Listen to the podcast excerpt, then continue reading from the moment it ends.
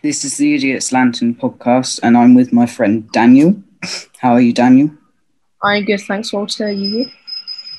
Today we're watching Lion. It's a Dev Patel film. I'm not sure who the director is. And we chose this because it was on Amazon Prime and it was meant to be good. So, do you want to start watching the film then? Yes, let's. So, we've just watched Lion. Daniel, you've got 5 minutes to talk about Lion. Get everything you can into that 5 minutes. Go. Okay, well, I thought Lion was a very good film. It was very well shot by the director, and I thought the casting was very good as well.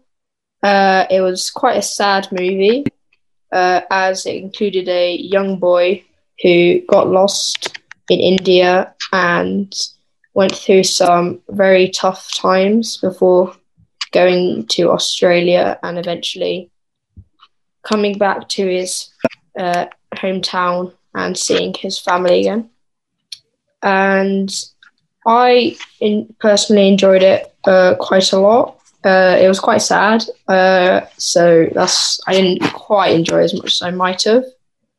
But I thought the chemistry between the actors was very good, and the way they used flashbacks from his memory was also very good. And it's a very good film. Lots of lovely landscape shots of the landscape, which I thought worked very well.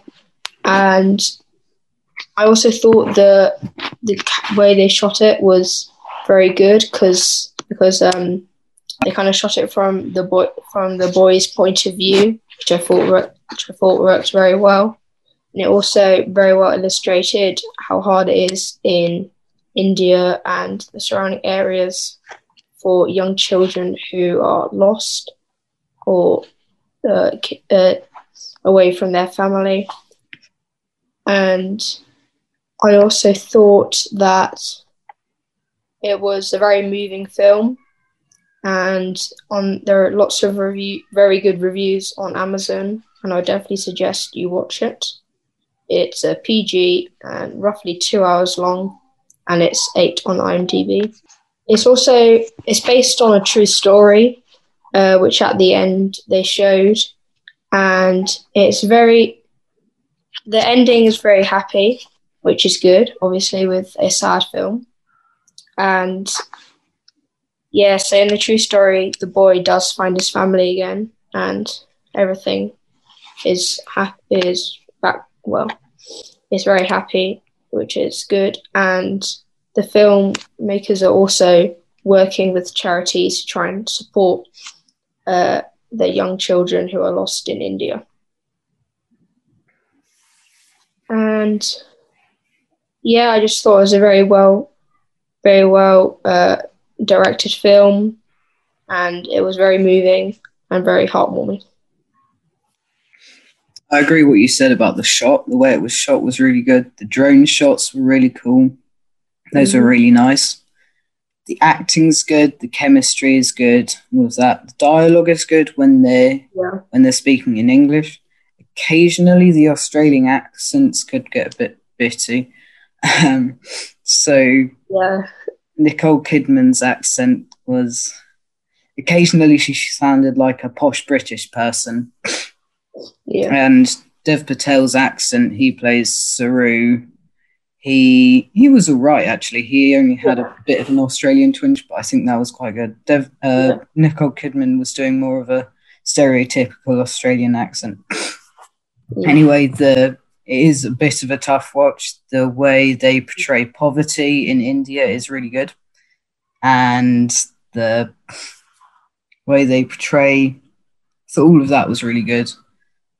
It's a sad movie, but it has a happy ending. It's shot like a happy movie with nice wide panoramic shots instead of something like A Monster Calls, which is quite close shots without any drone shots of the city, Dublin or wherever that character lives.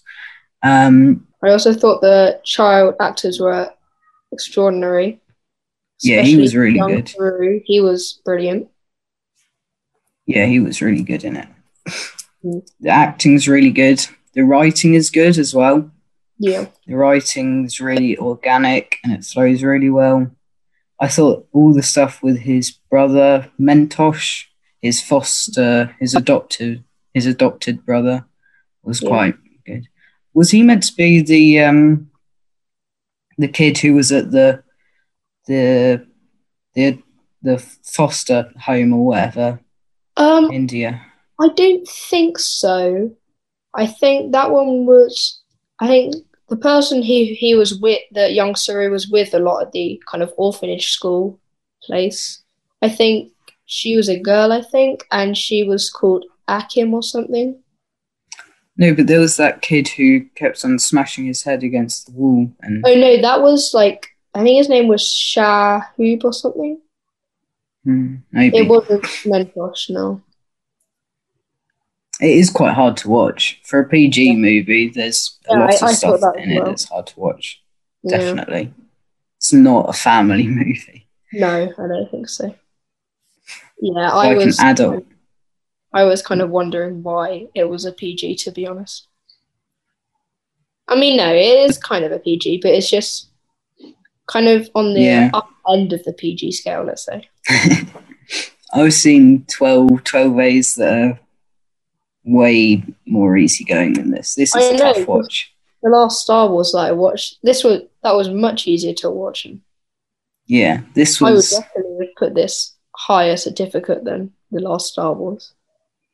The poverty in this was quite hard to watch. Yeah. So I thought the running bit was good as well. Yeah, there's nice wide shots where Rooney Mara saying, "Where are you?" I liked all the hallucinations where he sees himself and he sees his older brother. Yeah, the flashbacks as a young child. Mm-hmm. I really enjoyed that as well. Yeah, it's made by the Weinstein production company. Yeah, I saw that as well. It's not brilliant. No. Like, a good movie like that shouldn't be made by somebody like that. He was exec producing it. Yeah, my sister watched it with me. She's 11. Yeah, she was fine with it, really. I'm not sure if she really understood all of it, though. But I would, still say don't watch it with young children. Mm-hmm, definitely. I think my brother would find it hard to watch, definitely. He's 9 years old, and he wouldn't like it at all. No. Like, he found Pirates of the Caribbean scary. Yeah, I think that, but I think he'd be okay watching this, actually. It's just a bit adult, so he wouldn't understand it. Yeah, yeah, because there's kind of that, like, a bit before you understand it, then it's fine, and the bit where you just about understand it is where, so like maybe at the age of 10 or maybe 9, then that would probably be the worst age to watch it in terms of finding it hard. Anyway, we should probably wrap up. Yeah, sure. Very nice. Thanks for coming. Thanks for letting me come on your podcast. No problem, Daniel.